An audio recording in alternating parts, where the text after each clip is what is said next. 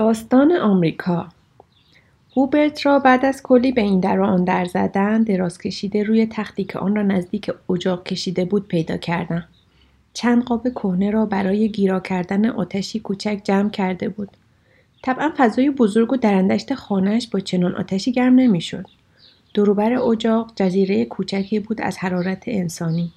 اما باقی مانده آن فضای بزرگ با همه تصویرها، سپایه ها و قفسه ها سرد و متروک بود. هوبرت طرحی نیمه کار روی زانو داشت اما رویش کار نمی‌کرد بلکه با طرزی رؤیایی به یکی از لکه های رو تختی قهوه‌ایش چشم دوخته بود. مرا که دید لبخند زنان به من خوش آمد گفت. ته را به کناری گذاشت و اول از همه در های خاکستری بزرگ و مفلوکش گرسنگی و کورسوی از امید را خواندم. اما زیاد عذابش ندادم و بی نان سفید معطر و تازه را از بسته آن درآوردم. چشمهایش برق زد گفت تو دیوانه ای یا من دیوانم؟ یا دزدیده ایش یا خواب می‌بینم؟ یا آه حالتی دفاعی به خود گرفت و چشمهایش را مالید. این کارها درست نیست. گفتم خواهش می‌کنم چه حرفها؟ نور را جلوی بینیش گرفتم و آن را در دست دستش فشردم خب به این زودی هدف این کارم را با جان و دل می‌فهمی و آن را احساس می‌کنی. من فکر می‌کنم تو دیوانه ای اما به حال من این را ندزدیدم. لطفا تقسیمش کن. هوبرت بالاخره به احساسش اعتماد کرد. نان را با جرأت گرفت. انگار میترسید نیست و نابود شود. بعد هم واقعیتش را دریافت. آه کشید و چاقو را از کمد درآورد. من توتون را از جیبم بیرون آورده بودم. در آن لحظه با چاقوی جیبی شروع کردم به قسمت کردن توتون و گذاشتن آن روی اجاق فکر می‌کنم به این کار گرم کردن توتون می‌گویند هوبرت ذوق زده نگاهم می‌کرد و با ولع آن را بویید و آخر سر گفت خرابکار شده اینا لوتی بالاخره کنار هم روی تخت دراز کشیدیم و هر کدام با لذت نصف نان خودمان را خوردیم. تکای کوچک را از آن میچیدیم و آن را توی دهان میگذاشتیم نان معطر بود. تازه و هنوز هم گرم. سفید و گران قیمت. نان بهترین چیزی است که وجود دارد. وای به حال آدمهایی که دیگر از زور سیری نان نمی‌خورند. وای. چقدر خوشحال بودم که هوبرت ظاهرا فراموش کرده بود از من بپرسد آن را از کجا آوردم. خدایا نکند دوباره به صرافت بیفتد و این را بداند. او خیلی خوب می‌داند که هنرمند جماعت چگونه باید باشد. اما هوبرت در سکوت و با احساس خوشبختی نان را می‌خورد. آه چه خوشبخت است. کسی که هنوز اندکی نان دارد. میدانی داشتم به این فکر می‌کردم که دانشمندان در دانشگاه آمریکا چقدر کالری برای یک نابغه در نظر می‌گیرند و آن را آزمایش می‌کنند مثلا برای رامبراند. علم جدید بالاخره از همه چیز سر در میآورد. تو چه فکر می‌کنی؟ شاید مردم فکر کنن یه نابغه معمولا به نحو ناهنجاری زندگی می‌کنه.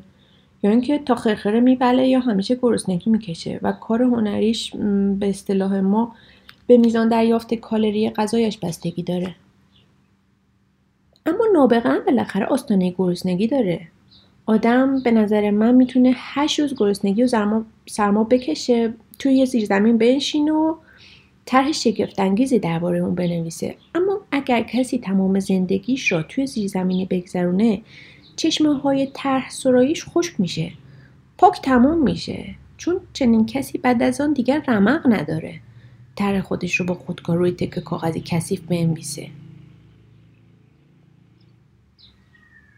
اما از طرفی فکر می‌کنم که چنین کسی طرحهای قشنگ زیادی نوشته داره. که سر جای خودشون هستن و هرگز جهان را تجربه نخواهند کرد. ولی چه بسا اگر مشهور و شناخته می بودند طرح نامیرا می شدن. نانمان تمام شده بود. من از روی تخت دست دراز کردم و توتونهای داغ شده را از روی اجاق برداشتم. چپاندم توی پیپهایمان و هوبرت تیکه ای از طرحش با عنوان فیدیبوس را آورد. آن را در اجاق سوزاندم و در آن لحظه دوتایی سیگار میکشیدیم. غروب داشت آرام آرام به آلونکمان می آمد. مثل مه توی آن میخزید و همه چیز را در بر می گرفت.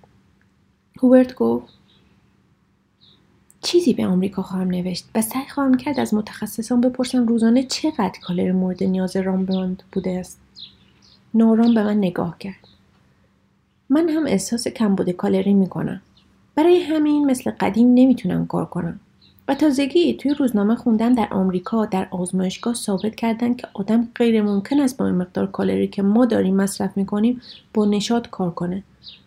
اونم دو سال. شاید این تحقیق گویای این باشه که من هم دیگه نمی‌تونم نقاشی کنم. یک هو مثل آدم های وحشی از تخت خواب پرید. از کنارم رد شد. دوید طرف چهارپایه مثل دیوانه شروع کرد بکار فوری طرح کشید. جعبه آبرنگ رو برداشت و بعد شروع کرد با خطهای تند و پیپروا گاهی به عقب میآمد تا تابلو رو ببیند. تصویر کوچکی کشید که من نتوانستم تشخیص بدم اصلا چی هست. چون آسمان غروب آرام آرام تیره و تیره تر می شد. اما یک هو به طرفم برگشت و هیجان زده پرسید لعنتی نان رو از کجا آوردی؟ بالاخره تونستم رنگ رو تشخیص بدم. با شرمندگی گفتم اون رو با خودنویسم تاخت زدم. با یه سرباز آمریکایی همینجا. و جای خودنویس سفید را از جیبم درآوردم و گفتم یه سیگار بابت هر دانه از اینها. فورا دوتایی پیپ های بدبویمان را کنار گذاشتیم و با ولب پوکی عمیق به سیگار عجیبمان زدیم به سیگارهای آمریکایی. هوبرت چابک به کارش ادامه داد.